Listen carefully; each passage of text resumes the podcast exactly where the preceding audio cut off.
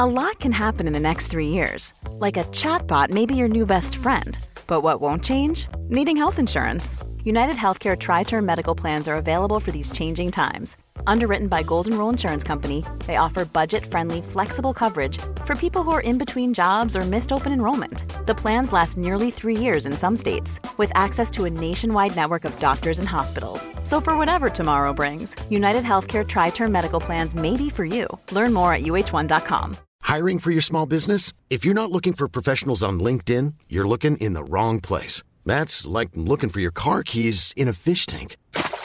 LinkedIn helps you hire professionals you can't find anywhere else, even those who aren't actively searching for a new job but might be open to the perfect role. In a given month, over 70% of LinkedIn users don't even visit other leading job sites. So start looking in the right place. With LinkedIn, you can hire professionals like a professional. Post your free job on linkedin.com slash people today. Many of us have those stubborn pounds that seem impossible to lose, no matter how good we eat or how hard we work out. My solution is PlushCare. PlushCare is a leading telehealth provider with doctors who are there for you day and night to partner with you in your weight loss journey. They can prescribe FDA-approved weight loss medications like Wagovi and Zepbound for those who qualify. Plus, they accept most insurance plans. To get started, visit plushcare.com slash weight loss. That's plushcare.com slash weight loss. Burrow is a furniture company known for timeless design and thoughtful construction and free shipping, and that extends to their outdoor collection. Their outdoor furniture is built to withstand the elements, featuring rust-proof stainless steel hardware, weather-ready teak, and quick-dry foam cushions. For Memorial Day, get 15% off your Burrow purchase at burrow.com slash ACAST and up to 25% off outdoor. That's up to 25% off outdoor furniture at burrow.com slash ACAST. I'm amazed how many people own stocks. They, they would not be able to tell you why they own. They couldn't say in a minute or less why they own. Actually, you really press them down, they'd say, the reason I own this is the sucker's going up. There's enough cash in the financial system, and there's an infinite amount of cash at the Federal Reserve. An infinite amount Put of cash. Put that check in a money market mutual fund. Then we'll reinvest the earnings into foreign currency accounts with compounding interest, and it's gone.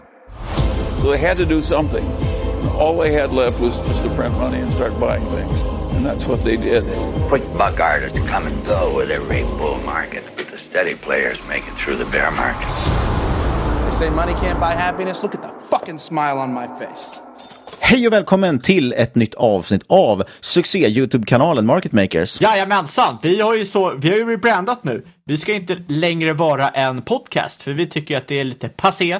Det är svårt att få nya lyssnare, så vi har helt gått över till att vara YouTube och framförallt TikTok. För att vem vill få liksom sina analyser i en timmes format när det kan få dem i 15 sekunders format? Evolution Gaming, köp, kan bara gå upp. Bada boom, bada Exakt. Och vi ska ju byta namn till eh, Matmakers också.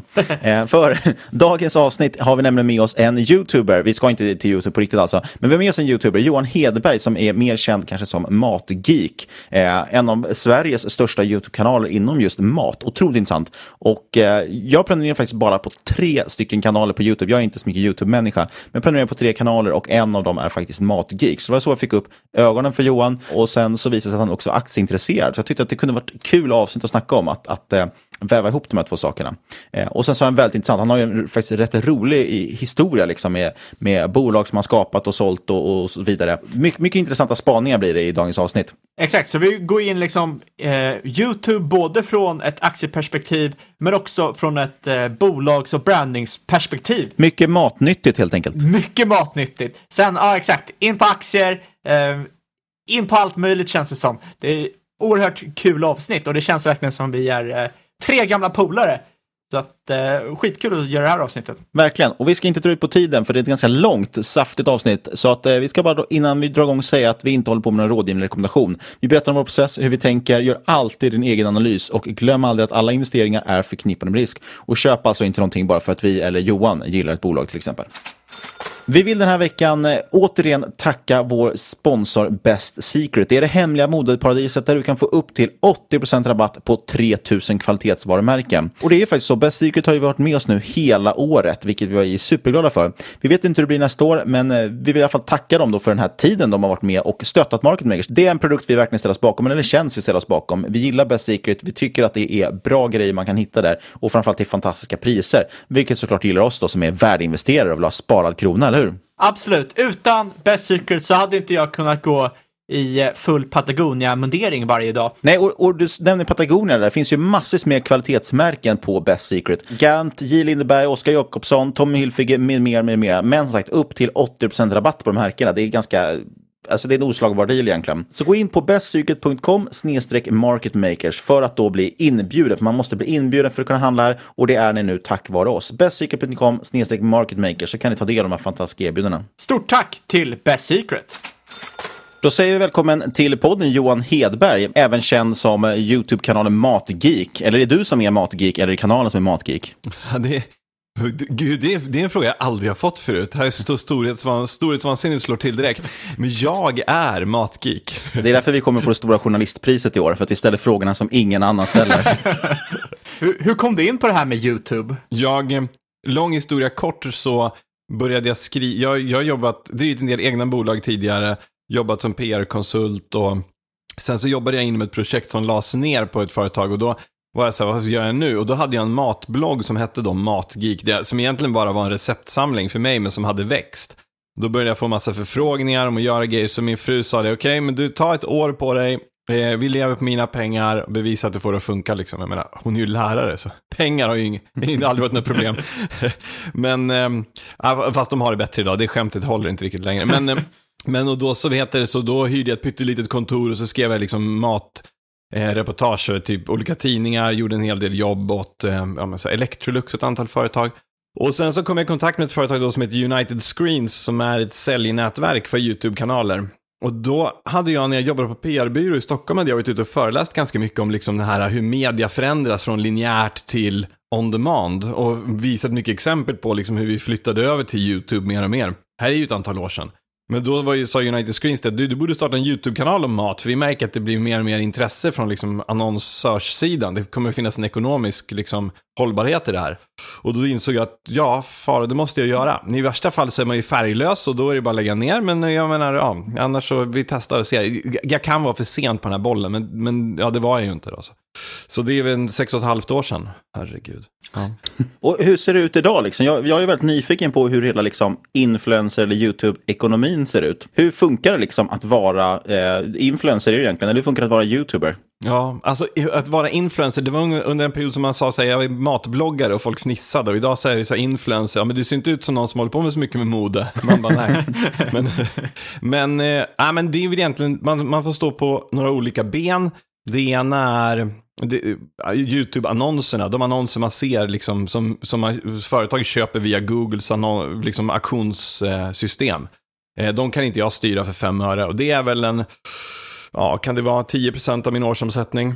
Och sen så är det rena affiliate-länkar. När man har, om jag till exempel använder en stekpanna i en video så brukar jag länka till den och så har man lite provision på försäljning som görs via den. Nu kommer ju Black Friday hela den här, den här veckan är ganska viktig på det, ur det perspektivet. Men eh, säg att det är 10% av omsättningen på, på hela året. Och sen så 80% är ju liksom sponsrade videos när företag säger hej du, vi har, eh, vi, vi har den här peston gjord på svenska örter, svensk rapsolja och liksom, vad skulle du kunna tänka dig med det här? Ja, men du, vänta, pesto, vi gör så här tre snabba matlådor eller tre minipizzor. Ja, så får man laborera fram, så kommer man med ett förslag till kunden och säger liksom att det här skulle jag vilja göra som liksom lyfter produkten på ett relevant sätt. Och som driver försäljning förstås. Jag menar, det här är ju inte så här... Mm, nu kommer jag segla iväg lite, men det är fortfarande lite så att man i styrelserummet säger det att ja ah, fan, hörni, video är hett. Vi måste satsa på, på video. Köp video. Och så, så kommer, går kunderna ut och så, ja men vi vill jobba med, med YouTube. Ja men vad vill ni sälja? Ja men vi tycker det är en skön grej. Där är vi inte riktigt längre. Idag så börjar företagen förstå att det här är en mediainvestering. Och lägger du x kronor, då ska du ha x gånger två tillbaka i försäljning. Och det som är fett är att film, film har som bra konvertering. Liksom. Jag har jobbat med så många olika medier tidigare och just film har så bra konvertering. Så att det är väldigt tacksamt att prata om produkter därför att man ser att det säljer. Och det är lite ekonomin i det. Det låter ju ganska liknande som podcast. Vi har ju testat lite grann med YouTube, både jag och Fabian har lite erfarenhet från det. Mm. Podcast är ett extremt annorlunda medium på väldigt många sätt. Framförallt när det gäller man ska säga då, kundkonvertering till, till in till podden, alltså lyssnare eller, eller visningar egentligen för YouTube funkar väldigt annorlunda. Men, men jag känner igen där när du pratar om ekonomi. Nu lever inte vi på något sätt på våran podd, men eh, det är samma grej där. Vi har ju också sådana programmatisk, programmerade liksom, annonser från Acast, Ja, som är det. precis som YouTube-reklamen, som är helt random. Vi har ingen aning vad det är.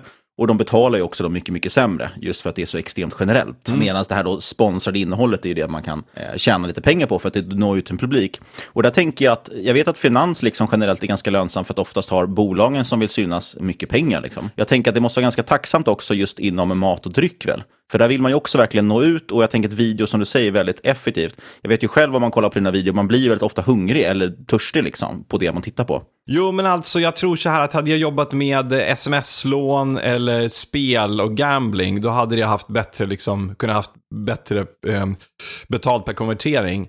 Men eh, fördelen här är att det är en bransch som är ganska konjunkturokänslig. Det har vi sett bland annat under det här coronaåret som har varit.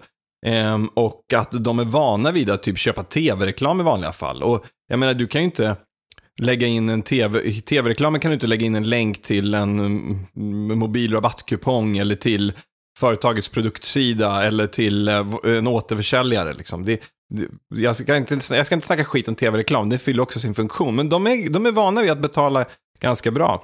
Men sen måste man också se till, jag menar, jag levererar ju inte tittare som typ Therese Lindgren eh, gör, eller som Jocke och Jonna. Jag är ju liksom på två divisioner längre ner. Fast det är så nischat å andra sidan. Alla dina tittare är ju intresserade av exakt den saken som du kan Ja. göra annonser om egentligen, eller innehåll om. Ja, och 80% av de som tittar på min kanal är män, och män är ganska svåra att nå. Sen så vet ju kunden att det konverterar bra. Det är ju det är väl det som är skälet till att jag har liksom mestadels liksom återkommande eh, företag som jag jobbar med. Har du någon särskild strategi när det kommer till monetarisering?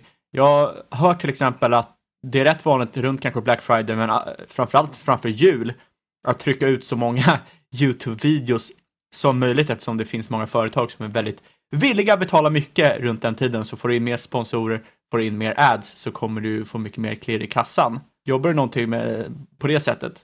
Nej, Alltså, nej, det gör jag inte. Och det, skälet till det är ju att jag har en uttalad strategi och varit helt värdelös på att planera.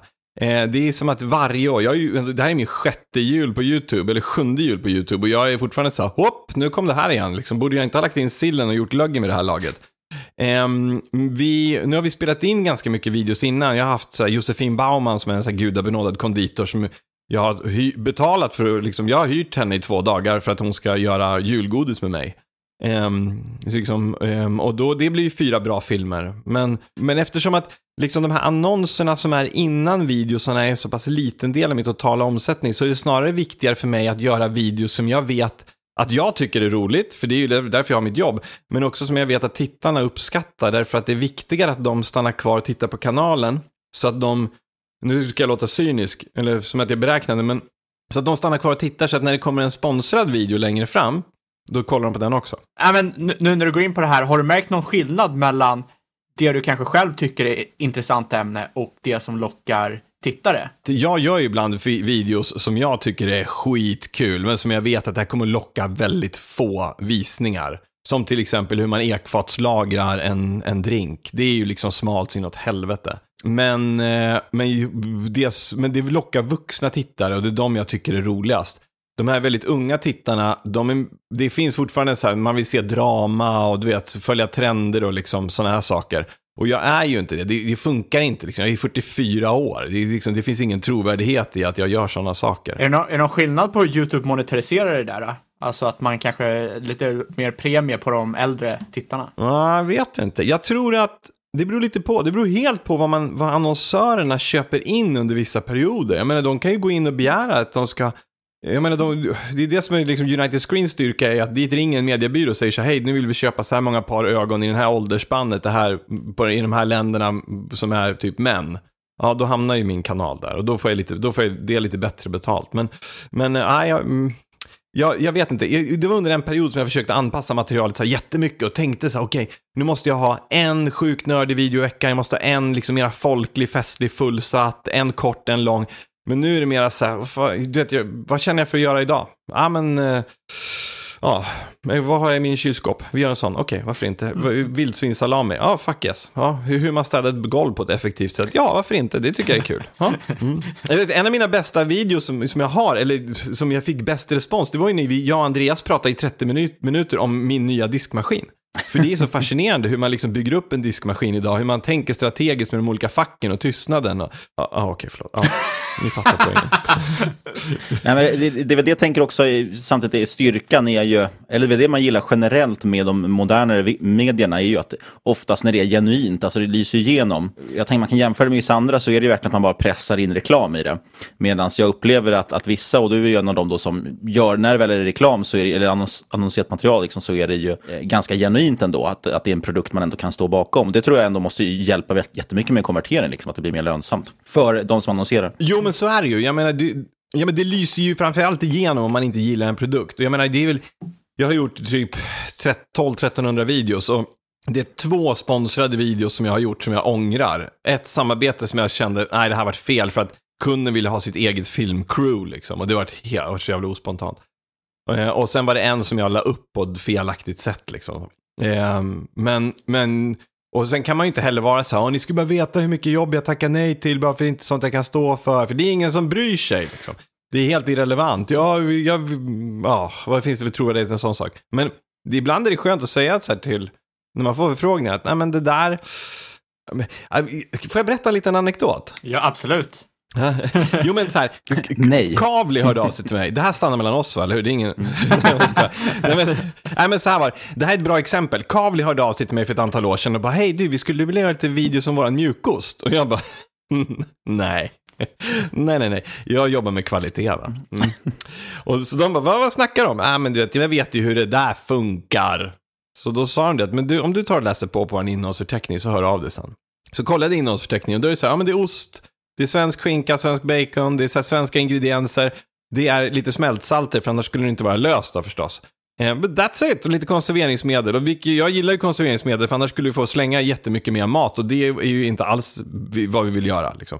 Ehm, men det är en annan podcast och en annan dag. Ehm, men och så då så sa jag, men vad fan om jag tänker att det är en, en skamprodukt, liksom, då måste många, det måste vara fler som gör det. Vi, då måste vi ju få åka till en fabrik och titta på hur man gör det här. Och då var de så här, ja ah, okej då, vi börjar där. Så då åkte vi till fabriken och så filmade vi hur de gör mjukost. Och det var ett sånt kanonsamarbete därför att det var ju så visade sig att det var ju inte bara jag som trodde att mjukost var en, en liksom skämsprodukt, utan det var ju många. Och då, ja, sen jobbade vi ihop bra länge. Så det, är- och det är, det, det är så man vill använda liksom video. Kolla, fan det är ju så här det ser ut. Ja. Alltså, rent, rent allmänt när det kommer till, till branschen, eh, inte bara video, men, eller vi gör överlag, men, men framförallt YouTube. Vad, vad tror du om branschen eh, framöver? Och eh, ser du några trendskiften där? Alltså, det, det mognar. YouTube mognar. Om man tittar på USA, hur det ser ut där, så är det ju jättemycket liksom seriösa, jag menar, det vet ni ju bara inom finans. Visst, vi har ju en del sådana här Hey Baberiba-människor som Dave Portnoy och så här som bara liksom eh, sitter och skriker och pekar på grafer. Men det finns sjukt mycket bra, liksom riktigt bra utbildningsmaterial och intressanta personer att följa. Så är det ju med mat också. Och i Sverige så tror jag att det börjar mogna mycket. Det går ju mer och mer mot så här do it yourself-videos. Jag, jag är ju liksom, jag för, för, förvånas över att ingen har gjort en bra hemmafixar-kanal. För det, jag menar, fattar du hur mycket Byggmax alla de här skulle sponsra en sån? Framförallt nu när alla ska bygga sin egen veranda hemma och poolhus och fan hans moster Ja, liksom. Sver- Sverige känns ju allmänt kanske fyra fem år efter USAs YouTube-marknad, eller vad man ska säga. Ja, men visst är det så. Några år i alla fall. Ja, men så är det absolut. Och Norge ligger ytterligare fyra år efter det. Så jag menar, ehm, vi, ska inte, vi ska inte skämmas över att vi, vi, ligger långt att vi ligger en bit bakom, men ehm, men jag tror på det. Och vi ser ju också att den första YouTube-generationen börjar bli vuxen och de vill ju ha ett vuxet material. Så det, är liksom, det sker en mognad. Det tycker jag är rätt intressant. Eh, Min fru kollar ju mycket på, på YouTube och det är rätt roligt att se många av de här då som är mer klassiska influencers, hur de har gått från, alltså de åldras ju också så jag blir ju äldre. Ja. Och helt plötsligt nu börjar alla de här föda barnen, det är, vad heter de? Eh, Margot till exempel som la ut hela sin förlossning på YouTube och slog igenom. Eh, Kinsa, alla de här liksom får ju nu barn och nu är liksom det, det är ett nytt innehåll men med samma personer. Det är rätt intressant att man kommer följa i princip hela deras liv framåt. Ja, men så har vi ju, Margot är ju ett sånt otroligt bra exempel på någon som jag jag ser inte henne som influencer längre liksom, utan hon, hon har ju tagit klivet ut och blivit liksom, dels, jag menar, ta inte det här på fel sätt, men du vet, vi såg ju typ på så här TV4-programledare förut, som hade liksom hela mediaregistret, de gjorde lite radio, lite TV, de fanns överallt. Margot är ju en sån som har liksom, ehm, ehm, hon är ju så jävla duktig på det hon håller på med, så hon, kommer ju, hon kan ju synas i alla medier. Hon har väl varit med i så här, typ Let's Dance också va?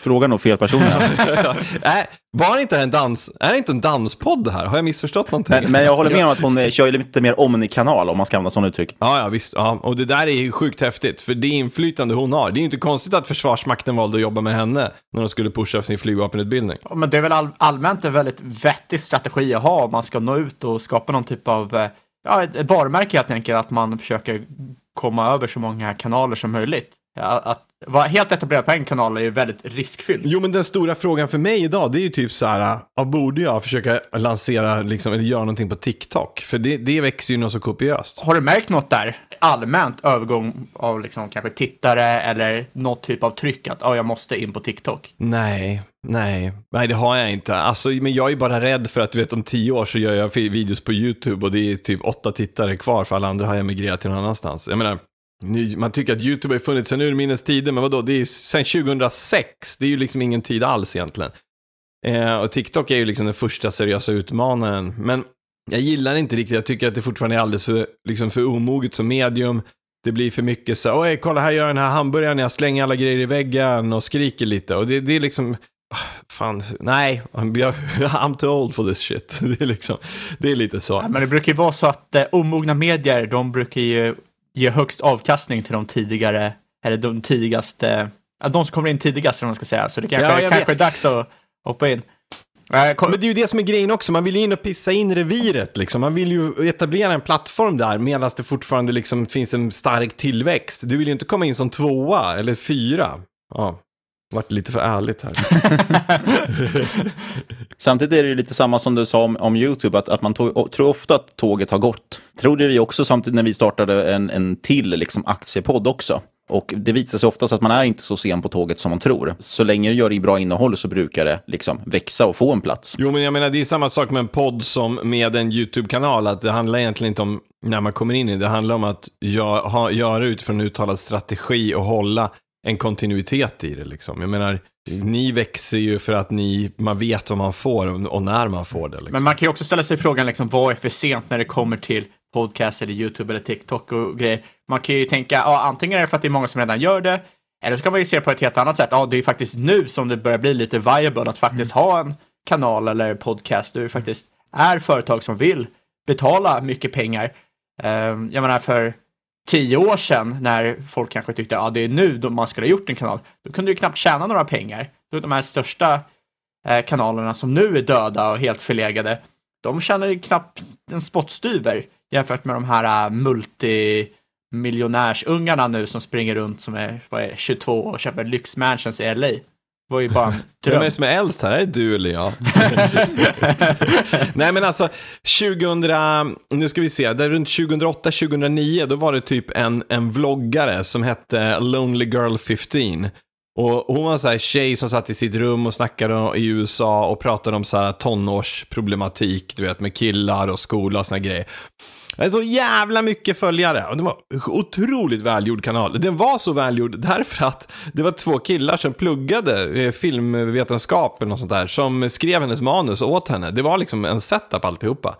Och när det där kom fram, det var ju mer spruckna hjärtan än liksom när typ, jag vet inte, något random boyband gav upp. Ehm, men de tjänade ju inga pengar på det, de var ju kända, men de tjänade inga pengar på det. Idag så kan du ju faktiskt göra bra innehåll löpande som, och ha det som en business. Kanske inte i första hand för att bli rik, men för att kunna liksom livnära sig på det och, och utvecklas med det. Jag menar, jag, jag, jag, jag har liksom fru, två barn och hus och hund och jag kan inte hålla på liksom och göra det här bara för att det är kul. Det, det, den, det finns, den fritiden finns inte. Liksom. Det, antingen är det ett jobb eller så är det inte alls. Vad, vad skulle man behöva veta om man vill starta sitt egna brand eller business på till exempel YouTube? Bara gör det. Bara, alltså, du vet, ha, ha någonting som är hållbart på, på sikt och bara fan starta. Du, jag, mina, mina första videos gjorde jag med en gammal GoPro liksom. Och sen kan man bara växla upp vart efter. Jag vet David Kringlund som är en polare till mig som startade en YouTube-kanal ganska nyligen om cocktails som är svinbra. Han gick ju och köpte sig Arri-lampor för 40 000. Men han är lite av perfektionist. Man behöver, då får folk bara, oh, jävligt snyggt producerade videos. Man bara, ja med den setupen då blir det snyggt. Ehm, men, eh, men han var ju också så här, jag tycker man borde göra mer cocktails på svenska. Ja, och sen är han väldigt liksom likeable och duktig. Han är, han är ju blivit utnämnd till världens bästa bartender, så han har ju uppenbarligen fallit för det. Men, eh, men vi heter det, det, kör bara. Bara dra igång det. Vad fan. Ja. Ja. Du committar ju inte till så mycket. Nej, och det jag tänker är att generellt handlar det om att, att man får ju bygga och, och framförallt granska vad som går bra. Jag tänker väldigt mycket på, vi hade ett av våra först, absolut första avsnitt nästan tror jag, hade vi med en, en kille som heter Ivan on Tech. Eller hans YouTube-kanal heter Ivan Tech ska jag säga. Just det, bitcoin-killen. Exakt, och han gjorde ju egentligen videor om, han pluggade väl på KTH, datateknik eller något, gjorde videor allmänt om programmering och sådär och fick typ inga tittare. Och sen gjorde han bara någon om, okej men hur funkar blockchain då rent tekniskt? Eh, och han var ju också en sån som man trodde liksom att nu, men det är lite sent på tåget med bitcoin, det stod ju 10 000 dollar eller något redan. Och så började han göra videor på det och helt plötsligt bara exploderade och då bara fortsatte han göra, okej men då gör jag bara kryptovalutsvideo liksom. Eh, och han omsatte tror jag mellan 10 och 20 miljoner i sitt bolag, typ andra året eller någonting. För att han upptäckte liksom att det var en enorm efterfrågan och det fanns ingen som gjorde det. Så han är mer eller mindre störst på liksom kryptovalutor på hela YouTube. Helt galet och gick extremt fort. Eh, och det känns också som att han bara satt och riggade upp någonting och körde. Eh, idag har han ju en, en riktig studio med svinstora sskärmar och grejer. Det ser ut som en, en daily show liksom. Som Det, det har vi morgon. också, om alla lyssnare undrar. Vi är också sjukt snygga. Synd att det är podd så ingen ser det. Nej, tur. Han, eh, men, ja, men det där är ju som typ, det där är ju som tydligt exempel på så här, men jag gör en grej, här grejen för att jag brinner för det. Oj, det funkade, ja vad bra, då fortsätter jag göra det. Ja, det är ju kanon liksom. Eh, om, vi, om vi backar ett steg där till, vi pratar om TikTok och sådär. Generellt, vilka andra sociala medier gillar du och eh, vilka ogillar du? Vilka, vilka tycker du är liksom mest intressant att hålla koll på? Alltså, man ska nog inte blanda ihop vad jag gillar med vad som, är, vad som gäller liksom generellt. Men jag, jag gillar Instagram därför att de följare som, ha, som jag har där, liksom, de är mogna, de känner mig och vi har ett bra, liksom, vi har ett bra, jag, jag har inga troll där. Jag får bra feedback de, och de kommer med jättemycket bra idéer. Och så, jag menar, mina tittare på YouTube är förstås svinviktiga. Sen använder jag en Discord-kanal för vissa av mina tittare. Är det någon slags eh, Patreon-upplägg då, att man, om man eh, donerar liksom, så får man tillgång till en Discord-kanal, eller? Alltså precis, det finns ett medlemskap på YouTube. Ehm, och eh, det viktiga med en sån grej är egentligen, alltså det, misstolka inte det här nu, men det viktiga är inte pengarna de skänker, utan det är att de, liksom, de blir ju committade fans.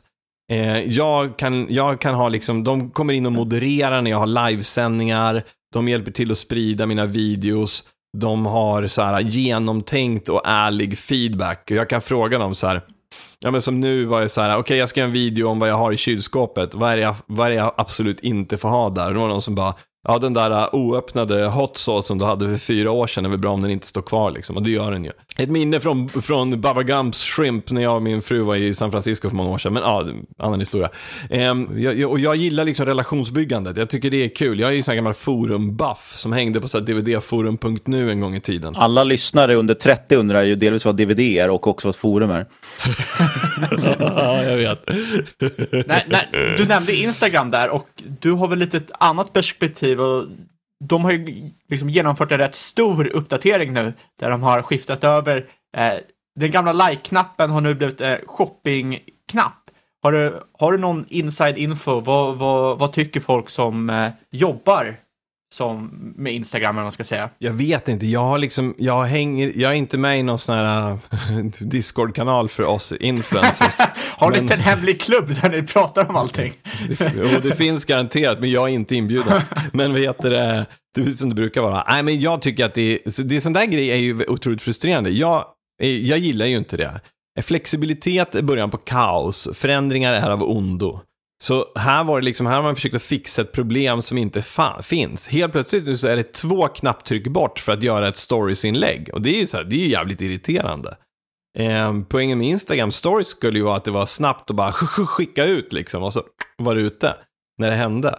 Um, och det som är, är väldigt frustrerande det är ju att både när det kommer till Instagram och när det kommer till YouTube så sitter man ju helt, ja, min affärsverksamhet sitter i knät på en tjänsteleverantör som inte berättar innan vad de tänker göra. Så det var liksom, som ett exempel så la jag ut en, en bild på Hellströms gin, deras eh, eh en gin och bara, det här, den här är så jävla god och nu passa på liksom ut och beställ den här nu för den här behöver komma in på Systembolagen. Inte sponsrad, jag får inte vara sponsrad av alkoholvarumärken, det är olagligt för, för, för det första. Det är bara en jävligt bra gin gjord av en liten entreprenör på Gotland. Ehm, då var det väl någon som anmälde den där bilden och Instagram bara, ja, alkoholreklam, tror jag. För helt plötsligt så sa de bara, du, eh, du har inte längre, du kan inte använda eh, annonsverktyget längre på ett tag, tills, tills liksom, ja, du får, ett, du får en bestraffning här nu en viss tid. Jaha, hur lång tid är det? Nej, det berättar vi inte. Jag kan jag överklaga det här? Alltså, det är ju fel, det här var ju bara, jag har ju bara lagt ut det spontant. Nej, tyvärr inte. Man bara, men, jaha, ja, nej, då är det väl så då. Så, och jag menar, tänk om det funkade så för typ SSAB. Eller säg vem, vem som helst liksom. För det där, det där är intressant, det där har man ju framförallt mycket om, om YouTube också. Folk, delvis när det är någon som då har eh, enligt liksom, konsensus kontroversiella åsikter eh, så kan ju YouTube gå in och stänga av monetariseringen för dem. Eh, och man har ju också det här just med att ja, när, man blir, när man får en video blockerad av någon anledning, eh, så visst du kan ju skriva till YouTube och fråga men du får ju inget svar egentligen. Alltså, det blir ju mer eller mindre att det, att det försvinner, u- rinner mellan stolarna. Ja. Eh, och det gör ju att många klagar på just YouTube och precis som du säger nu med Instagram, att man har ingen kontroll. Som du säger, skulle man jämföra det med ett stort industribolag, det är inte som att någon helt plötsligt kan säga, nej men vi vill inte sälja stål till dig längre. Nej, varför inte? Nej, det säger vi inte. Ja, hur, när får jag köpa stål igen? Ja, om, om, inom en snar framtid. Men, men, eh, det- samtidigt så är ju folk kvar på YouTube, för det är ju det som är störst, och Instagram. Jo, så är det ju. Men man ska, man ska glömma, det, det som haltar lite i min parallell, det är ju det att det är väldigt få av SSABs kunder som är en massa så här, bortskämda jävla snorungar som har sin första kontakt med affärsverksamhet när de har fått sjukt mycket följare på Instagram eller YouTube. liksom. Och när, om det skulle hända något med något av mina videos, då kan jag höra av mig till, till United Screens som kontaktar YouTube, för de har liksom kanalerna direkt in. Eh, det- Ja, men det som är grejen med eh, liksom när man blockerat annonser och de bitarna, det är ju att det är ju ett väldigt effektivt sätt för YouTube att säga att det här är material vi inte tolererar här, men vi kan heller inte ta ner det, för att det finns ju någon form av yttrandefrihet under ansvar. Mm. Ehm, och, eh, men det vart sånt jävla liv ett tag för att det var typ så här eh, stora amerikanska företagsannonser dök upp Före för någon hatvideo. Ja, men det har ju att göra med att de har gjort en, dels har de valt ut sina kanaler som de annonserar på dåligt. De har varit lata liksom. De har gjort en dålig upphandling. Och dels så är det ju så här det funkar. Om du typ går in på ett bibliotek och så kastar du ut flyers som ska fastna på varenda bok. Då är det klart att någon av de där jävla böckerna kommer ju vara Mein Kampf. Och det ser ju inte bra ut liksom, men det är så det blir. Eh, men då blir det direkt att så här, då blir folk förbannade. Bara, hur, Coca-Cola, hur kan era annonser synas för den här hatvideon? Och då skulle Coca-Cola kunna ha ryggrad och säga så här, shit happens, nu har vi tagit bort den. Men istället blir det så här, då tar vi bort alla annonser från YouTube. Det är liksom, det är helt orimligt. Jag tänkte på det också, det är många som klagar nu på Twitter till exempel, att Twitter har börjat lägga in, framförallt det är ju mycket på grund av Trumps tweets, så lägger de in under liksom att det här är någonting som, eh, som är ifrågasatt till exempel. De har lagt in det nu också, om man försöker dela en artikel, så om man inte har tryckt på den innan själv, så frågar de har du verkligen läst artikeln? Det är bra. Och, och många av de där grejerna är liksom bra tycker jag, men då är det ju alltid folk som går ut och gnäller också. "Ja, Men varför är det Twitter nu som ska kontrollera vad som är sant och Det är inte? censur. Ja, men det är ju ett, det är ett företag. Du har ju valt ett, ett amerikanskt bolag som din medieplattform. Och det var egentligen lite det jag fiskade efter, att, att trots att då alla egentligen klagar och säger att de ska lämna Twitter, de ska lämna YouTube och Instagram och så vidare, så gör de inte det. Är du bullish om man tittar på Google eller Alphabet? Är det ett bolag som du gillar? Liksom? Tror du att de kommer behålla sin position? Ja, det finns ju inget annat. Jag menar, det är som en fråga, kommer jorden fortfarande rotera? Liksom? Ja, det är ju till, till, till, ja, det är klart. Jag, jag, kan, jag kan sakna, jag, vet, jag minns när min lillebror, han är tio år yngre än vad jag är, en gång för länge sedan visade mig Google liksom. Kolla här, vilken avskalat sökverktyg. De visar de mest relevanta resultaten och här under står det hur lång tid det tog för dem att crawla fram resultaten. Google har ju gått från att vara ett skönt ingenjörsdrivet, liksom spännande företag till att bli liksom en behemoth som, som numera är typ så här, istället för att ha så här sköna utvecklarbloggar och berätta om nyheter så är det typ så här, är det bara, det är helt personlighetslöst. Men fortfarande, de levererar en hel del verktyg som är bra. Vi, vi skulle inte klara oss utan dem idag och eh, om det inte var för att de tog bort, hade tagit bort Google Reader en gång i tiden så skulle jag tycka att de var fulländade liksom. Men ja, Nej, det är klart, de, kom, de kommer bara växa. Det finns inga alternativ. Nej, de har ju sånt sjukt försprång. De har väl 90% av sökmarknaden. De är både nummer ett, nummer två. Nummer ett är Google, nummer två är Google Images. Nummer tre, det är YouTube. Ja men alltså skulle jag gå upp och säga till min son så här, du, eh, vad hette den där låten, kan du binga det? Då skulle han bara, "Huh?" ja men googla det. Ja, ja, ja. kom ju ut statistik som sa att det vanligaste sökordet på Bing, det är ju Google. Det säger ju egentligen allt. Det, det jag tycker är extremt intressant med Google, det är ju eh, möjligheterna med, faktiskt med YouTube, när man ser att befolkningen går till att bli allt mer mobil som man ser i eh, Asien och då tenderar man att, man tenderar att söka på text mindre och eh, föredrar att få saker rekommenderade. Och det är ju framförallt på mobil som man drar upp YouTube istället för Google och söker på hur man gör saker. Får det, får det visat för sig. Så jag tror att eh, är man bullish Google, då borde man framförallt vara bullish till YouTube och hur det kan fortsätta växa. Ja, men YouTube är ju världens näst största sökmotor. Bara en sån sak. Eh, e- exakt, och så det jag tyckte var riktigt intressant nu i våras när det var det här i USA med att TikTok skulle bli bannat. TikTok har ju blivit så här superjätte bara senaste, senaste året, sen när corona hände. Jag menar nu senaste Q3 så eh, har det ju gått om i västvärlden, både Facebook och Instagram användning och i Kina har det gått om eh, Tencents WeChat. Men det man såg var ju då att användarna på TikTok, det var inte så att de eh, gick över och gjorde en Instagram eller Facebook. Alla började ju skapa sina egna YouTubes. För det var där de kunde liksom försöka samla någon typ av eh, liksom publik ifall det värsta händer. Och det är väl det jag tror det kommer bli. Det kommer bli någon brand, liksom hubb för varumärken. Ja, mycket möjligt. Mycket möjligt. Jag menar, du behöver ju diversifiera. Du kan ju inte lägga alla ägg i samma korg. Det är ju inte som ett privatsparande. Jag tycker bara en annan talande punkt, det är ju, eh, det är ju en eh, stor antitrust, eller eller hela tiden antitrust-utredningar mot Google, men en av de som är nu, det är ju att de inte ska få betala då egentligen pengar till Apple att få vara standard sökmotor på deras produkter, pratar man om ibland. Då kom det ju fram att runt 20% av Apples intäkter är ju från Google som betalar att vara sökmotor på Apples produkter. Eh, Och det säger rätt mycket, så, och Apple är liksom ett av världens största företag. Eh, och de får in en femtedel av sina intäkter från Google, liksom, för, bara för att finnas på deras eh, produkter. Det är så jävla, det är så sjukt. Ja. Jag tänkte vi skulle hoppa vidare till lite sådana frågor, just apropå Google, Apple och så vidare. Ditt börsintresse. Mhm. Eh, vi har inte bara bjudit in dig för att prata mat. Vi kan, vi kan försöka ta en, en snabb YouTube-fråga till här, bara som vi fick in på Twitter också, som jag tyckte var lite rolig och leder in på det här jag ska prata om. Eh, jag är ju inget YouTube-fan överhuvudtaget. Fabian kollar väldigt mycket på YouTube. Jag tittar i princip inte på någonting. Men jag har upptäckt två kanaler egentligen jag följer. Och det är ju faktiskt din kanal och eh, vad heter den? Uppdrag Mat. Så det är väldigt samma tema. Och nu har jag adderat en tredje kanal och det är just David Kringlund som du pratade om där. Som jag upptäckte via din kanal då. Och det var lite kul för att det var någon på Twitter då som frågade exakt som följde exakt samma kanaler som mig. De två kanalerna var det enda han hade på YouTube. Och han undrade då vilka andra YouTubers man ska följa, för det första. Sen ska jag komma in på min riktiga fråga. Så en, en följdrek från dig, förutom Uppdrag Mat och Matgeek. Och nu David Kringlund då.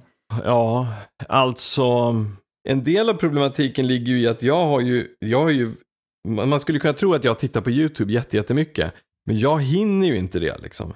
Jag, jag, dels är jag ju lite så här spelnörd, det finns, eh, det finns en kille som heter The Rad Brad som sitter och spelar igenom spel för numera 10 miljoner eh, prenumeranter. Otroligt underhållande. Eh, han tycker det är riktigt kul. Och sen så, ja men sen har, är det ju, man tittar man upp på de som är prenumererat som kommer upp här, då är det Försvarsmakten, EFN, Top Gear, Eater är ju en bra matkanal som är ganska underhållande. Eh, helt klart. Eh, men alltså mest så är det ju det att man söker, jag använder YouTube mestadels för att söka efter sånt som jag liksom, just det här problemet skulle jag behöva lösa. Typ jag behöver kolla på tio videos nu med hur man gör en autentisk pad thai. Ja, och då hittar man ju någon ny liksom schysst eh, ehm, YouTube-kanal från, från liksom Thailand. Ja, då, bra, då följer vi den.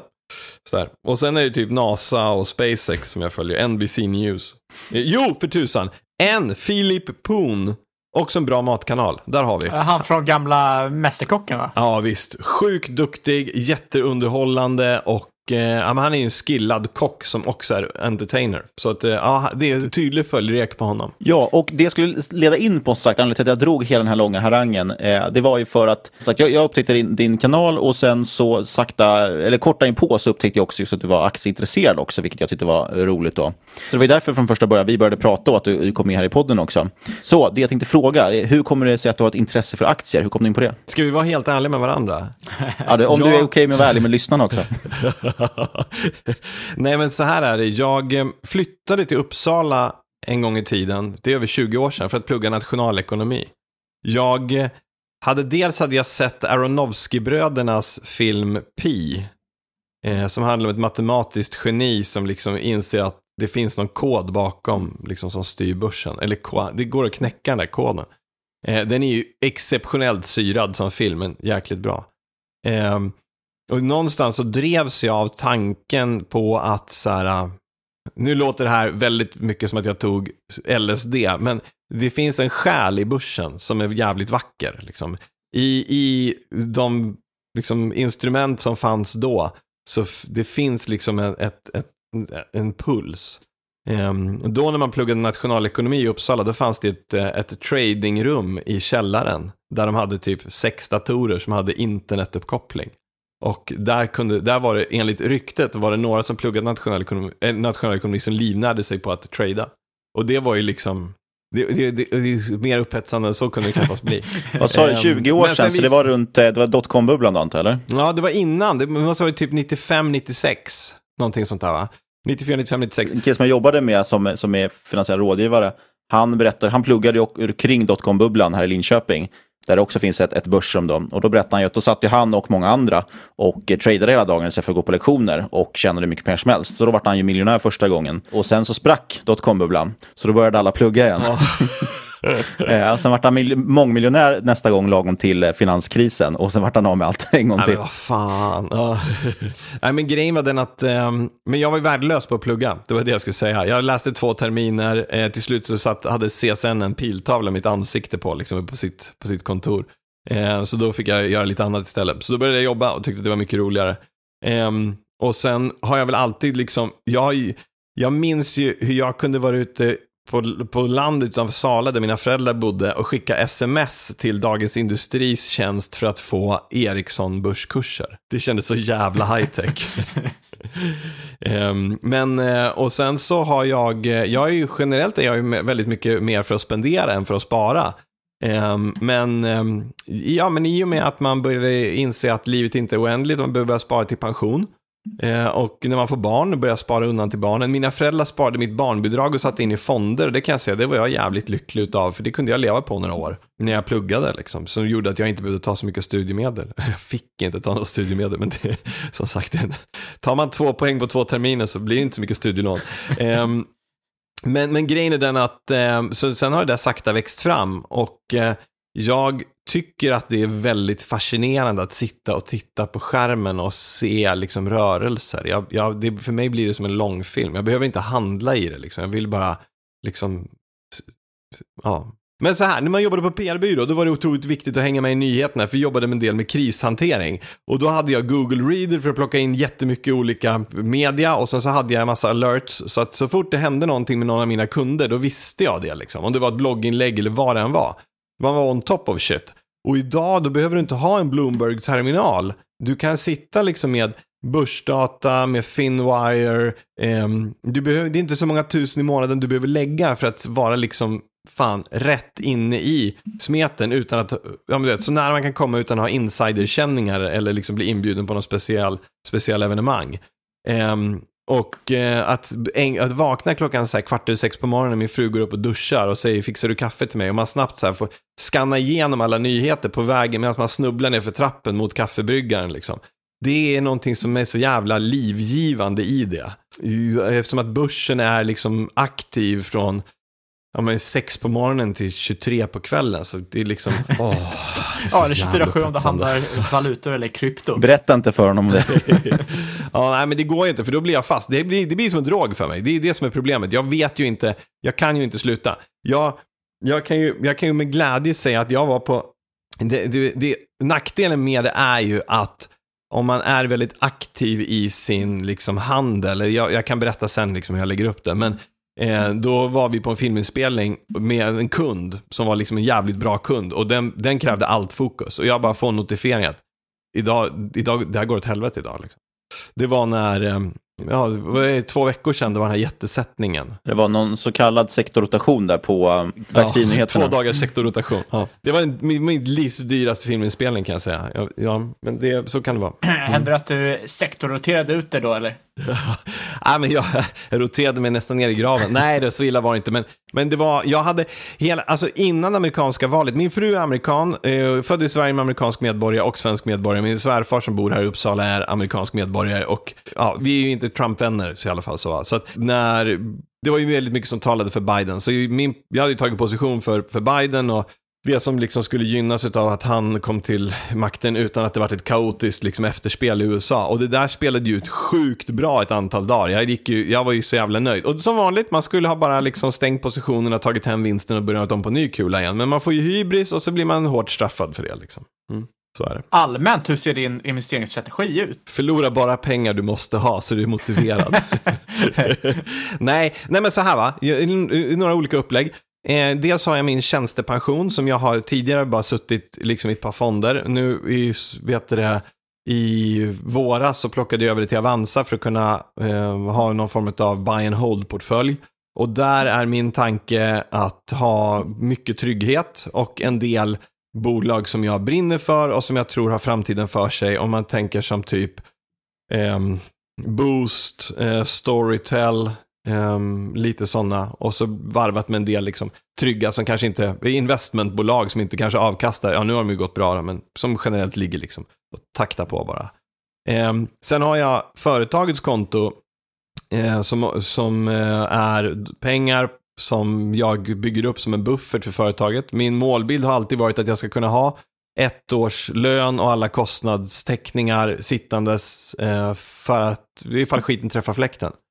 Um, de, de, har jag liksom i en portfölj som har lite lattjo liksom del så. Eh, eh, peta in i sånt som, som kan gå jävligt bra och som, kan gå, som får gå väldigt dåligt. Och en del, del som är tankt att det ska sitta för liksom lång tid. Ja.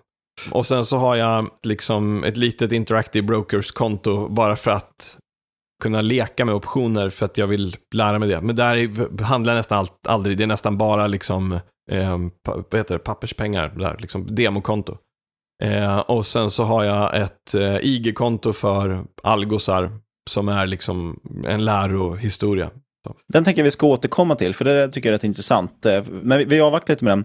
Mm. Eh, vad är det för typ av bolag att titta på? Vi ger ju alldeles klart några no, rekommendationer, men ändå kul att höra framförallt kanske om det finns någonting inom ändå ditt gebit kring mat och sådär. Eh, vi fick ju någon Twitterfråga om du ägde Beyond. Jag vet att du pratade tidigare om Hello Fresh till exempel, som vi tog upp faktiskt i podden sen. Finns det några andra sådana du kikar på som, som är intressanta? Alltså, um, Beyond Meat tycker jag är spännande, men jag, jag kan dem för dåligt och den är så super, den har ju varit så väldigt volatil så att jag har känt att så här, de, de har gått det spelar ingen roll vad de säljer för någonting. De, de, de, har, fått så mycket, de har fått så mycket fans liksom. Eh, Hello Fresh tycker jag är otroligt spännande.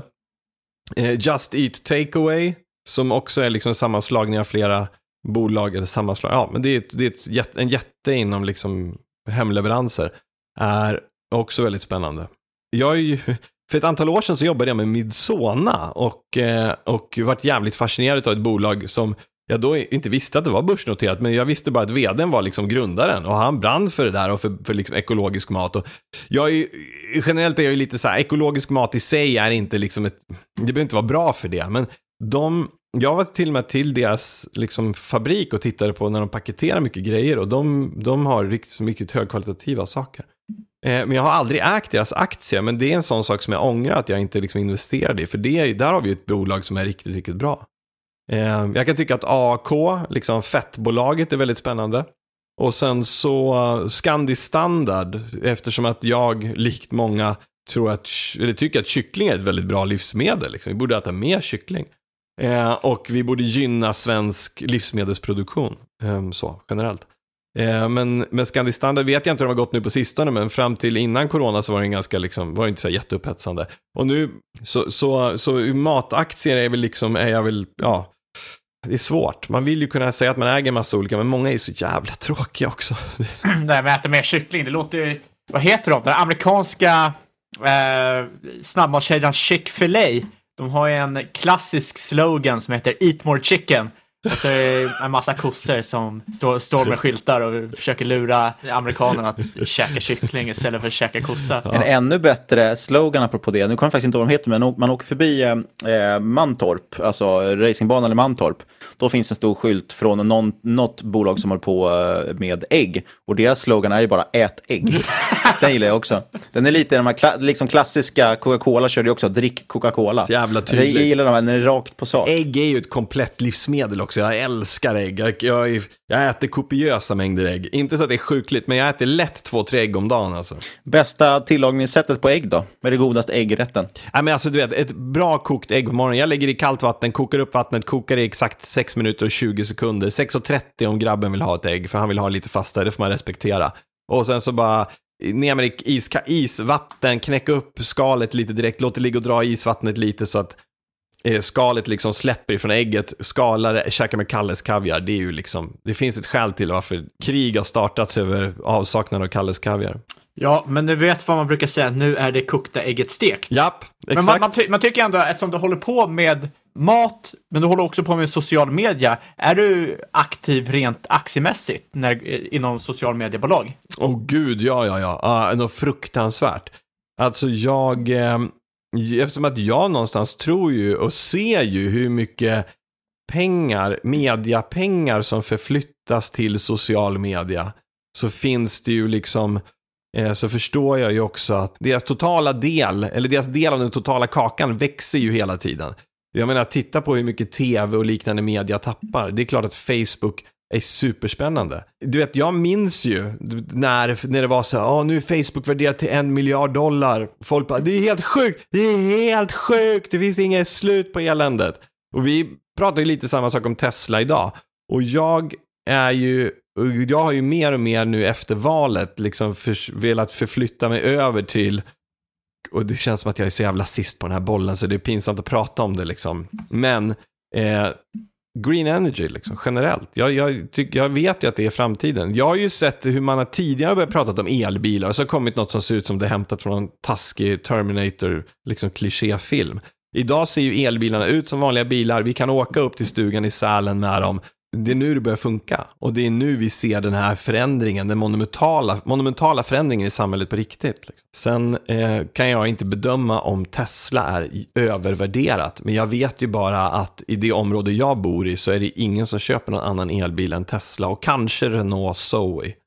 Um, så det är liksom, Ja, jag, jag, jag kommer att vilja flytta mer, eller peta in mer. Jag, jag vill helst inte flytta mina, mitt sparande, jag vill bara stoppa in mer i sparandet. Och då vill jag stoppa in det liksom i Tesla och batteriutvecklare och den biten. Ryan Reynolds here from Mint Mobile. With the price of just about everything going up during inflation, we thought we'd bring our prices down. So to help us, we brought in a reverse auctioneer, which is apparently a thing. Mint Mobile unlimited premium wireless. Ready to get 30, 30, bit to get 30, bit to get 20, 20, 20, bit to get 20, 20, bit to get 15, 15, 15, 15 just 15 bucks a month. So, Give it a try at mintmobile.com/switch. slash $45 up front for 3 months plus taxes and fees. Promo rate for new customers for limited time. Unlimited more than 40 gigabytes per month slows. Full terms at mintmobile.com. Planning for your next trip? Elevate your travel style with Quince. Quince has all the jet-setting essentials you'll want for your next getaway, like European linen premium luggage options, buttery soft Italian leather bags, and so much more. And it's all priced at 50 to 80% less than similar brands. Plus, Quince only works with factories that use safe and ethical manufacturing practices. Pack your bags with high-quality essentials you'll be wearing for vacations to come with Quince. Go to quince.com slash trip for free shipping and 365-day returns. One size fits all seems like a good idea for clothes until you try them on. Same goes for healthcare. That's why United Healthcare offers flexible, budget friendly coverage for medical, vision, dental, and more. Learn more at uh1.com. Hey there, it's Michelle Norris. I'm host of a podcast called Your Mama's Kitchen. When I travel, I'm usually looking for a way to find a taste of home when I'm not at home. And one of the things I love to do when I am at home is entertain. And Airbnb allows me to do that. When I was in California recently, I rented a house that had a great kitchen. And when we were sitting around the table, we're all thinking, we're in someone else's house. Someone could be in all of our homes as well. If you have a home, but you're not always at home, you have an Airbnb. Your home might be worth more than you think. Find out how much at airbnb.com slash host. Quality sleep is essential. That's why the Sleep Number Smart Bed is designed for your ever evolving sleep needs. Need a bed that's firmer or softer on either side? Helps you sleep at a comfortable temperature? Sleep Number Smart Beds let you individualize your comfort so you sleep better together. JD Power ranks Sleep Number number 1 in customer satisfaction with mattresses purchased in-store. And now, save 50% on the Sleep Number limited edition Smart Bed for a limited time. For JD Power 2023 award information, visit jdpower.com/awards. Only at a Sleep Number store or sleepnumber.com. Spelbolag också tänker jag. Eh, vi, kan ta för sig bara, vi tar eh, Facebook och Google också som vi pratade om lite tidigare. Eh, Instagram då tänker jag på när jag säger Facebook. Är det bolag som du gillar att titta på? Ja, jag gör ju det. Det där är ju så jävla kluvet för att beroende på Beroende på, jag gillar ju inte alfabet, själ, själen i alfabet längre, men jag förstår ju affärsmodellen och tycker att den är väldigt spännande. Ska man då investera i ett bolag, jag är ju inte Warren Buffett, liksom de aktier jag köper i det här, det kommer ju de, liksom, det spelar ingen roll. Men jag vill ändå äga aktier i företag som jag på något vis kan stå för eller tro på att jag kan vara med och påverka. Jag är ju en sån som tycker ju att Ja, nej, jag äger inga aktier i, i Alphabet i dagsläget, jag, men däremot i Facebook. Min, min nya strategi är ju eh, inverterad ESG. Man skulle kalla det GSE. Ja, men... Och det handlar om att skapa så mycket oreda i världen som möjligt, men samtidigt tjäna så mycket pengar så att du kan peka fuck you åt folk. Och Ultimata fuck you-pengarna. Ja, jag, jag hade en, en, diskussion med en polare förut här att det hade varit fett att bli adlad. Hur blir man adlad i England? Ja, men det enda sättet är att rädda någonting som, när det håller på att gå åt helvete, någon riktig katastrof liksom. Någon håller på att spränga Buckingham Palace. Det enda sättet för mig att få reda på om någon spränger Buckingham Palace, det är ju fan att försöka göra det själv. så att jag menar, så, så, du har en poäng. Men däremot, så, för att vara seriös, så är jag ju en sån som tror på att det är skulle vara och, och, och, betänk nu att eh, jag tror på det här ur en rent liksom, normal medborgarkompetens. Eh, liksom så. Jag är ju inte så insatt. Men jag gillar ju tanken på att företag eller fonder investerar i till exempel oljeföretag. Därför att då kan de vara med och påverka och bidra till, jag menar, fatta hur mycket pengar Shell och BP plöjer ner i liksom, förnybar energi. Om alla bara, nej vi vill inte ha med dem att göra, ja men då är de så här, men fuck you, då får vi fortsätta med olja. Men om ni ger oss lite incitament till att göra det här bättre, ja då kanske det händer grejer liksom. Jag menar, jag har aldrig snusat i hela mitt liv, men respekt till Swedish Match som tar fram liksom syn och liknande. Det gör ju i alla fall att det blir mindre cancerfall. Ja, alltså men eh, he, he, mycket med ESG har ju inte så mycket, det känns inte så uttänkt. Det känns väldigt mycket man ska snabbt plocka poäng istället för att kanske göra det mest rationella för att få en bättre framtid. Eh, jag menar, jag tror att de flesta vill röra sig från olja, men att eh, devestera alla pengar därifrån eh, K kanske inte optimalt att göra innan man har en reell lösning. Ja, men det är så jäkla lätt att vara så här, jag står på den goda sidan så jag säger nej till alla de här grejerna. Man bara, ja men det är ju väldigt lätt för dig för nu får du snabba, snygga poäng. Men du bidrar ju inte till att göra samhället bättre. Det är de som vågar stå upp och säga så här, okej, okay, jag eh, tycker att vi köper en eh, större andel här i det här oljebolaget och så hjälper vi dem att ställa om. Ja, där har vi hjältar. Ja. Hej, vänta, vad har du för glas? Vad dricker du Niklas? Snyggt, vad är det för någonting? Det här är från Lagerhaus Berlin, tror jag de heter. Stiligt. Jag är lite av glasfetischist. Får inte jag här för mitt klassiska Ikea-glas. Ja, oh, men Ikea ska ha cred. Ikea gör bra glas alltså. De har ju länge gjort snygga glas. Mm. Det, det, är ändå lite fint, för du sitter ju ändå i London, så att, att ha Ikea-glas då, det är ändå någon form av också liten passus hem till Sverige, tänker jag. Tänk att man, men tänk att man alltid gillar det också. Man kan vara var som helst i världen, liksom, och så bara, åh, där är Ikea. Som att det var, bara jobbade svenskar där inne. Man klev in och hörde nationalsången. Ja. Kuriosa är för övrigt att jag blandade till en orimligt stor eh, röd sour. Den köpte jag ju på, på din rekommendation faktiskt. Ah. Eh, från, vad heter de, Stockholms... Stockholms bränneri. Ja, den var riktigt den bra. är riktigt god. Mm. Eh, riktigt bra. Vi går tillbaka till börsen. Gamingbolag. Ja, Pratar vi gambling eller gaming? Ja, jag tolkar det som att du har ett intresse av gaming och inte gambling. Så jag tänker att, att vi pratar gaming. Jag har ett intresse av båda två. Okay. Jag, nej, men så här, faktum är att ett av mina här, första bolag var ett, var ett pokerbolag som vi drev. Eh, vi drev det ett halvår tills vi vart uppköpta. Och då, vilket var helt sjukt. Vi var tre stycken som drev det. Vi hade gett oss fan på att ha den bästa eh, kund... Liksom, vårda våra kunder bäst, så att de stannade kvar och spelade för extra mycket. Eh, så klev det in ett bolag och köpte oss för 23 miljoner och vi var under 30 år och var helt överlyckliga. Men så var vi inlåsta i ett år och under den tiden så upptäckte man att eh, styrelseordföranden i det bolaget som köpte oss, som var noterat på en liten lista, men han var också en jävel på att ta mycket betalt för att garantera nyemissioner i andra småbolag. Så affärsvärlden hängde ut honom som en skojare, vilket han tydligen då också var. Och alla investerare drog sig ur aktien som sjönk med 98 procent. så att vi fick nästan ut så mycket vi kunde betala liksom, skatten.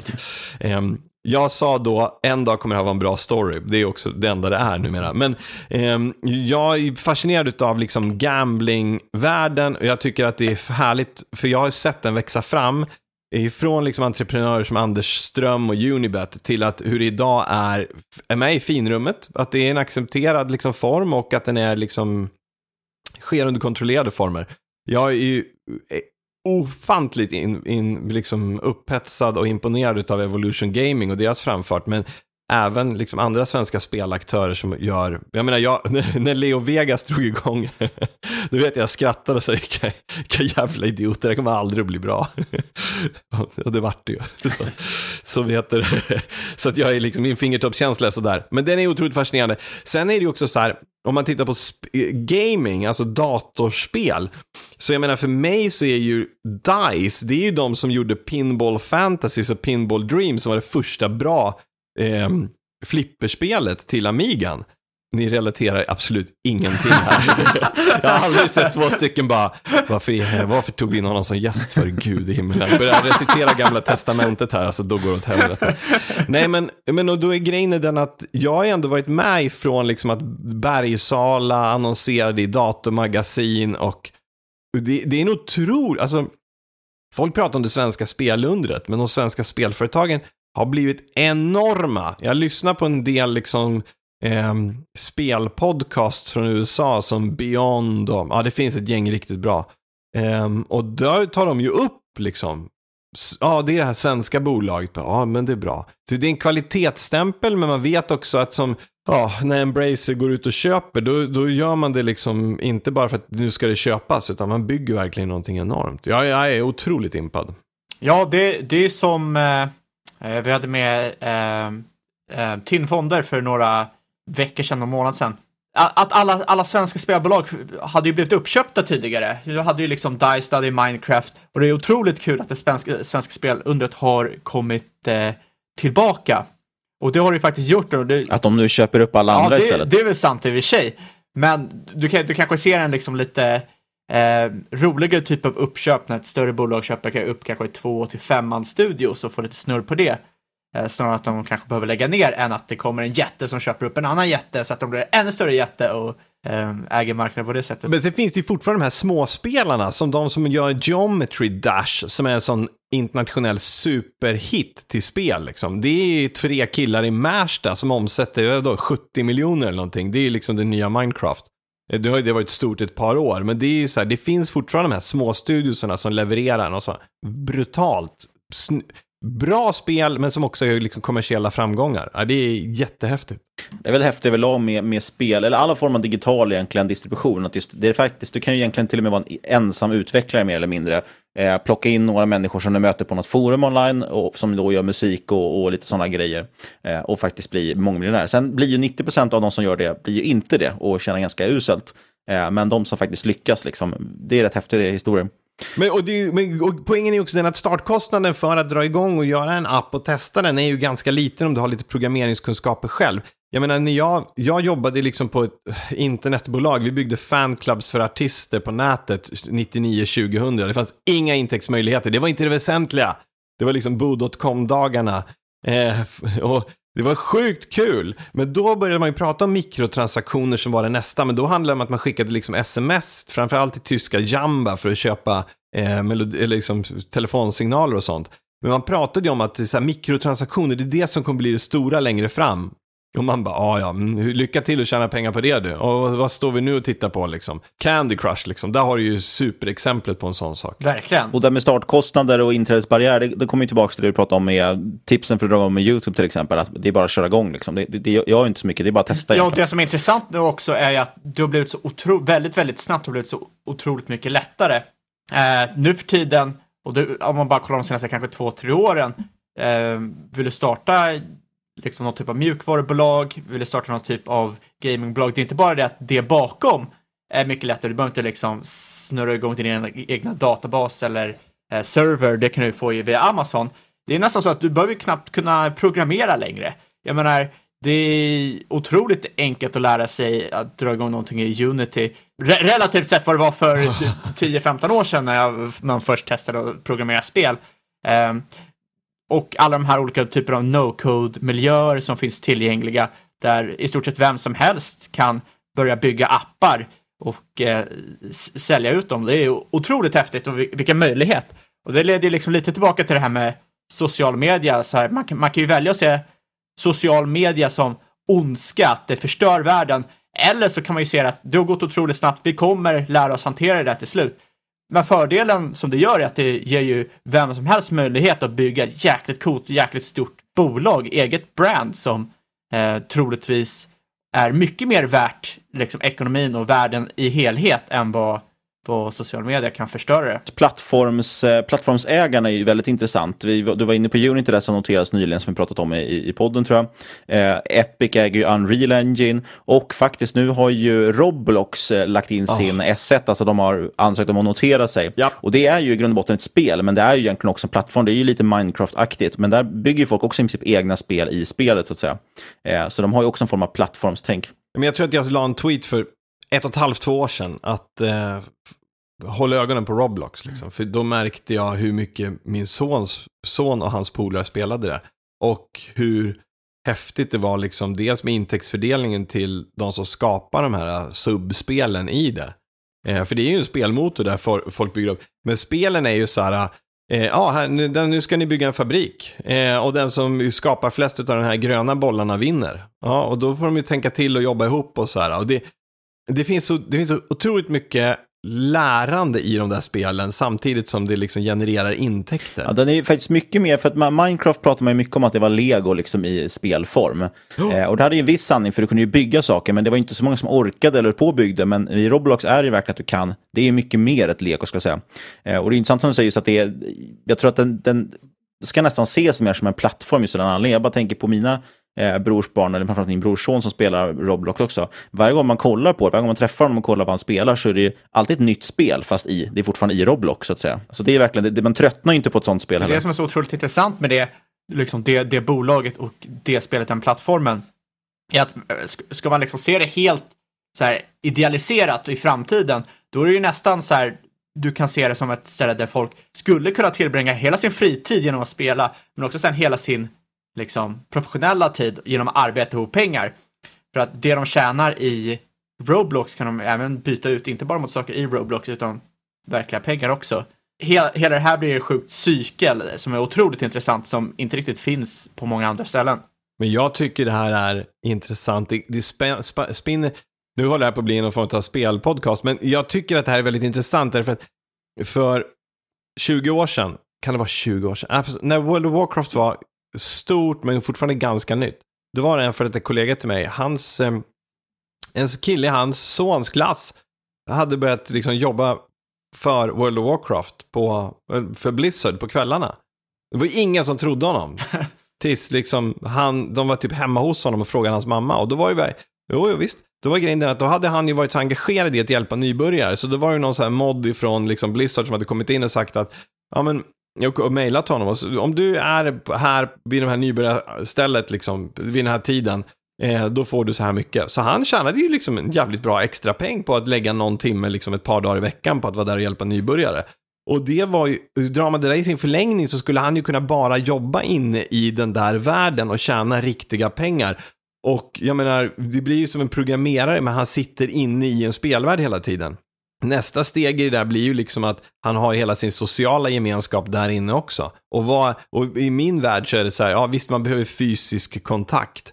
Men jag ser ju på eh, min son som har hela sin liksom, sociala gemenskap via Discord där de sitter och snackar och spelar ihop och de bor ju runt om liksom i Mälardalsregionen. De skulle inte kunna träffas på eftermiddagen och kicka boll i parken. Men han kan träffa liksom sina åtta närmaste vänner varje dag.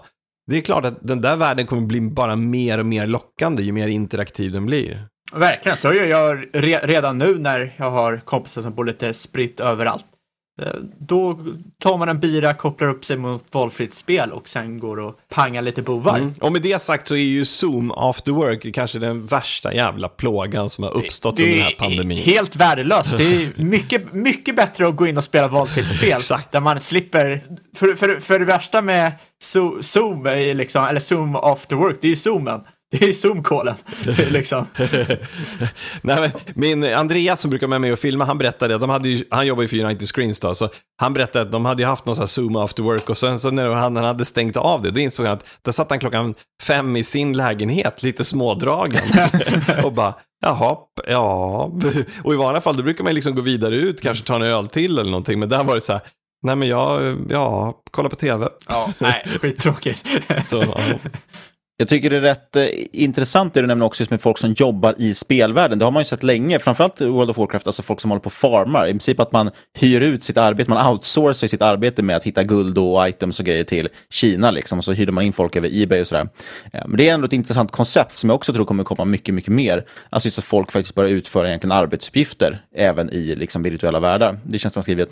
Jag tänkte dock, vi ska börja runda av lite grann, men jag tänkte först vi måste ta det här bara med algohandeln som pratar om, alltså den automatisk trading egentligen. Hur funkar det? Varför håller du på med det? Jag tycker att det är jättespännande att ha, eh, jag är väldigt känslomässig och eh, det och handel går inte alltid jättebra ihop. Eh, och jag tycker att det är jättespännande att ha ett program som likt en nyhetsskanner sitter och utifrån ett visst antal regler då gör handel. Jag, och jag tycker att det där är spännande, det är lärorikt, men det är absolut inget självspelande piano. Man, när de är igång, då måste man ha koll på dem. De är tacksamma och följa trender i marknaden. Men när det är typ valtider i USA eller liksom snabb nyheter som de inte fångar upp, för de är ju liksom lagom avancerade, då, då kan det ju bli farligt. Men du, eh, bygger du själv eller hyr du eh, algoritmer? Så att säga? Jag önskar att jag var tillräckligt kunnig för att kunna sitta och pro- och programmera dem själv, men jag har insett att jag har så mycket, min tid nyttjar jag bättre på att göra andra saker. Eh, så att jag hyr utav, jag hyr ett antal algos utav ett par personer som, eh, vi, vi behöver inte nämna de här, men vill ni veta vilka de är så kan ni fråga mig. Jag, jag har ett par leverantörer som jag tycker funkar bra. Men men med det sagt så måste man fortfarande hålla koll på algosarna och inte liksom... Ibland blir jag feg och så stoppar jag dem liksom eh, när jag tycker att jag har en bra vinst, men, men så visar att de tuggar på och liksom låser in ännu större vinster längre fram. Men hellre en liten vinst än en liten förlust. Det, det, ja. Och, de, och de blir, det blir bättre och bättre. Hur funkar det med liksom conviction och förtroendet för algosarna när man inte har byggt dem själv? Jag är ganska naiv. Nej, men ja, man, man, antingen får man köra med demokonto ett tag, det är ju att rekommendera. Eller bara köra med väldigt låga, liksom, låga insatser. De inte, man kan köra på ett kontrakt. Och så ser man hur de beter sig. Och sen när man låter dem rulla så i tre, par, tre månader, ja då får man öka. Jag tror att vissa har en uppfattning av att ah, men nu hyr jag de här algosarna i ett år för 10 000 spänn och så kommer jag bli skitrik. Och så funkar det ju inte. Liksom. Det är ju som med allt annat. Eh, men det är väldigt spännande. Det tror jag är en jättebra medskick faktiskt. Vi hade ju ett avsnitt, det var väldigt många år sedan nu, eller många år sedan ska jag inte säga, men det var väldigt länge sedan i, i podduniversumet i alla fall, så hade vi Fredrik Wilkens med som, han livnär sig ju till stor del på algohandel som han utvecklar själv. Eh, också via IG Pro Realtime körde han. Men han sa ju också det att det är ju ett heltidsjobb liksom. Jag sitter ju precis lika mycket som vilken trader som helst, men jag sitter och kodar och, och utvärderar liksom. Så att det är ju aldrig, tyvärr aldrig så att man har den här magiska koden som, som du var inne på förut också med eh, när du pluggar i Uppsala. Nej, det är ju en pi- pipe dream. Ja, jo, men och, och sådana grejer kommer aldrig att finnas. Och för, om det fanns sådana, då skulle ju ingen vara så dum att de hyrde ut dem. För då skulle, ja. Men däremot så tror jag också att en, en algo är bra att när den liksom ger signal för, för att gå kort eller lång, så då får det mig att haja till. Okej, borde jag titta närmare på den här marknaden nu? Vad är det som händer här? Vad är det liksom som triggar den här? Så det blir ju ett, ett, ett form av alarmsystem också. Jag tänkte vi skulle hoppa in på några sista matfrågor. Delvis saker vi fått in på Twitter och sen lite allmänt. Och då tänkte jag först och främst fråga eh, bästa champagnetipset nu inför nyår. Mest prisvärda tror jag frågan var på Twitter, men kör bästa tipset. Den, den, den, den bästa, mest prisvärda, den, är slut. Eh, den, den, de sålde de sista flaskorna för några vecka sedan. Men en som är min personliga favorit och som vi liksom alltid har hemma, det är Charles Heidsieck. Den finns på i de flesta systembolag runt om i landet. Den finns även i London att beställa. Ehm, och eh, det är en jätteprisvärd champagne, jag tror den ligger under 500 kronor och den är, den är fantastisk och en väldigt vacker flaska. Så det rekommenderas. Andra dryckestips inför jul? Favoritdrink, favoritvin, favoritöl eller vad det kan vara för någonting? Alltså, jag- Vad dricker man på julen? Ja, jag är ju inte så jättemycket ölmänniska. Jag är ju mörk rom eller bourbon, det tycker jag är väldigt gott. Men eh, Stockholms bränneri har släppt sin den här eh, Winter Negroni som är liksom en typ en färdigblandad Negroni gjord baserad på deras Stockholms röd. Eh, och eh, den är, den är otroligt god. Jag ska faktiskt hämta sex flaskor på Systembolaget imorgon som jag har beställt. Den dricker jag med bara lite is. Den är, den är fantastiskt god. Eh, den ska drickas riktigt, riktigt kall tycker jag. Eh, men annars så fick, vart jag bjuden för ett tag sedan på eh, äppelmust som kokad, eh, som hade sjudit en stund tillsammans med en vaniljstång och en kanelstång. Och sen, och jag bara, ja men, mm, det är någon mer smaken, jag kan inte riktigt sätta fingret på, men det är någonting annat. De bara, ja just det, vi hade ju en flaska calvados också. Man bara, ja där har vi det. och det blir ju jättegott, servera den varm i muggar liksom till gästerna, som man inte har där, men ja, till, till sig själv. En, eh, en riktigt bra julöl är annars eh, den väldigt kända Elk Brew. För att elk, älg, det är lite juligt och sen är den 10% så att det brukar bli dålig stämning på jul och då kan det bli ännu lite sämre stämning. Eh, och det är ju perfekt. Jag trodde du bara drack Guinness där borta. Vilka är dina absoluta favoritvideos att göra? besöka fabriker, eller besöka eh, så här, produktioner, eller, och besöka återförsäljare. Vi var på så här Söders Gourmet utanför Stockholm som säljer liksom grejer till konditorer. Um, de superavancerade maskiner men också otroliga så här formar för att gjuta mousser och tårtor i.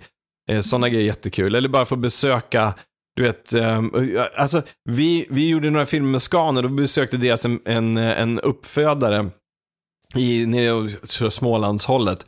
Ehm, han, eh, han har en gård som är liksom ett helt slutet kretslopp där allt, allt från åkrarna räcker för att föda grisarna. Allt bajs från grisarna blir bioenergi på gården som räcker till energiåtgången på hela gården. Alltså du vet, det är ett kretslopp. Sådana där grejer, då, då jag bara stå och skakar. Du vet, det är som att man... Nej, det är som första Depeche Mode-konserten, liksom. man bara vet inte vad man ska göra. Det är för bra. Har du några boktips till våra lyssnare? Ja. Ska jag rekommendera någon finansbok som jag håller på att läsa nu? Får rekommendera precis vad du vill. Vad ska folk läsa för något? Nej, men du, du, gör så här.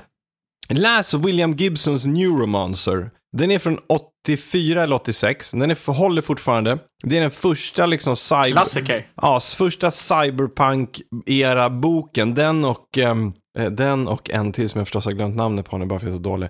Men han skrev ju Neuromancer, eh, Count Zero och Mona Lisa Overdrive. Och den trilogin är otroliga böcker. Ägna julen åt att läsa dem. Det ger också en liten så känsla för hur vi som är liksom 70-talister ser på, på internet som ett entity. Plus att det släpps ju Cyberpunk-spelet snart till, till alla plattformar och då kommer jag inte vara nåbar i en vecka. Sista frågan vi alltid ställer. Bästa och sämsta investering du har gjort och framförallt, vad har du lärt dig av dem? Alltså det här känns ju, det känns ju väldigt utlämnande på något vis. Men jo, nu ska vi få se här. Det, du ska, det här ska jag faktiskt ta svart på vitt. Mitt, mitt, min bästa investering är Zalando. Den, jag, jag gillar e-handlare, jag gillar duktiga e-handlare. Zalando, Boost, Lyko är liksom mina skötebarn. Vad, vad Eh. har du som kännetecken för en bra e-handlare? Eller vad, är vad, vad lockar dig till en viss e-handlare framför en annan? Ja, det första är om jag handlar där själv. Ehm, Det andra är hur, de, hur snabba leveranser de har och vad de har för kundbemötande. Eh, det, är de trevliga mot, mot, mot mig när jag hör om frågade är de trevliga mot alla andra också. Eh, och sen om jag, när jag går till mitt postutlämningsställe och så ser jag att hyllorna är fulla av paket ifrån Zalando, Boost, eh, ett antal till, då tänker man ju bara, det är inte bara här. Liksom. Och Zalando är, är liksom så pass stora idag att de kommer ha, det kommer vara svårt att konkurrera ut dem. Ehm, så det har varit mitt, det har varit min bästa investering. Att Jag, jag tro, har trott på den länge. Ja. Min sämsta investering var väl ett gäng bullkontrakt när jag skulle gå emot marknaden någon gång och tänkte att nu, nu händer det. Och så bara, nej, det var inte 23 mars än, det fortsätter fan ner vidare. Nej, men några sådana grejer och sen så tror jag att på, eh, på långt tillbaka i tiden så ägde jag, liksom, då, då, då ägde man typ ett, en, två, tre aktier via någon depå i typ Swedbank. Och då, då hade jag Ericsson, för det var ju liksom det alla hade. Och då var då Ericsson gick ner till att vara någonstans nere i så här, tre spänn aktien eller någonting. Det var ju en pissdålig investering sett, procentuellt till, sett till procentuell utveckling. Um, jag tror, ja, för mig så är det lite sådär att um, den, den, min buy and hold-portfölj, den tuggar på. Och den tittar jag till kanske en gång i veckan. Den som jag jobbar med lite mer löpande, den gör ju sämre resultat, men jag har mycket roligare med den. Man får vara beredd att ta lite smällar ibland, men jag tror att det man lär sig också med tiden är att inte bli liksom cocky. Du liksom, så fort man tänker att nu, aj, det här kan, den här skiten kan jag nu. då, då får man en sån smäll som man liksom inte står upp längre. Så ja, ruskar man av sig det sådär och så tar man igen det igen. Mm. Marknaden tenderar ju alltid att göra en ödmjuk om man glömmer bort att vara det själv. Exakt så, verkligen. Den är nästan värt att tatuera in. Vi säger stort tack Johan för att du tog dig tid att gästa Men podden. tack så jättemycket för att jag fick vara med. Superkul! Skitkul, tack så mycket. En fantastiskt rolig intervju måste jag säga. Det känns som att eh, det- vi, vi täckte in högt och lågt och verkligen extremt brett. Alltså, det- ja, det var riktigt, riktigt kul måste jag säga. Hade kunnat prata i, i två timmar till känner jag med Johan. Absolut, så att eh, kanske ser ni oss gästa Matgeek framöver, där vi liksom tar fram de bästa eh, mattipsen när man sitter och handlar. Eh, snabbnudlar, Ja, bananer. vi, får, vi får se vad vi kan bidra med i matvärlden. Jag, jag tror inte att Johan, eh, han, han sitter nog inte och väntar bara på att vi ska ringa. Men för att hålla oss till saker som är viktiga här i alla fall, det är att inget av den här podcasten ska ses som rådgivning. Alla åsikter är våra egna, eller vår gäst och eventuella sponsorer tar inget ansvar för det som sägs i podden. Tänk på att alla investeringar är förknippade med risk och sker under något som kallas för eget ansvar. Kontakta oss gärna på podcast at marketmakers.se. Vi svarar faktiskt på varenda mejl som kommer in, även fast det kanske eh, dröjer lite, antingen för att vi har många som har mejlat in, eller allt som oftast för att vi är jäkligt lata av oss. Eller För att vi står och lagar mat. Exakt! Hör av er på Twitter at marketmakerspod, där även kan höra av oss till våra separata Twitter-handles, som det heter på engelska har jag lärt mig. Och glöm inte att lämna en recension på iTunes, för det är nämligen så att nu i helgen, då hamnade ju lilla, lilla Marketmaker som topp 5 näringslivspodd på iTunes. Så det kan vi bara klappa för här. Ja, och det där betyder faktiskt väldigt mycket för oss. Eh, mer än vad ni kan tro. Det tar alltså bara någon minut att gå in, klicka där och sätta en liten recension. Det betyder alltså att så fort någon vill lyssna på en ny näringslivspodd så ser de ju oss högst upp och då ser de, fan den här eh, sossepodden vill jag lyssna på. Och så kommer vi där, ha, lurad, vi är kapitalister i ett svin. Precis, det är det som är så finurligt med det här röda omslaget. Vi kan till och med locka in den här nya vice ordförande i Vänsterpartiet som kom ut som kommunist häromdagen. Eh, sist men absolut inte minst så vill vi såklart tacka Best Secret för att de har varit med oss det här året. Gå in på bestsecret.se marketmakers och eh, kolla in de fantastiska erbjudanden de har där. Och sen, det är någon till vi vill tacka, eller hur Fabian? Ja, sist men absolut inte minst, ja, då vill vi faktiskt tacka dig, kära lyssnare. Förutom dig hade det inte funnits vi. vi hörs igen om en vecka.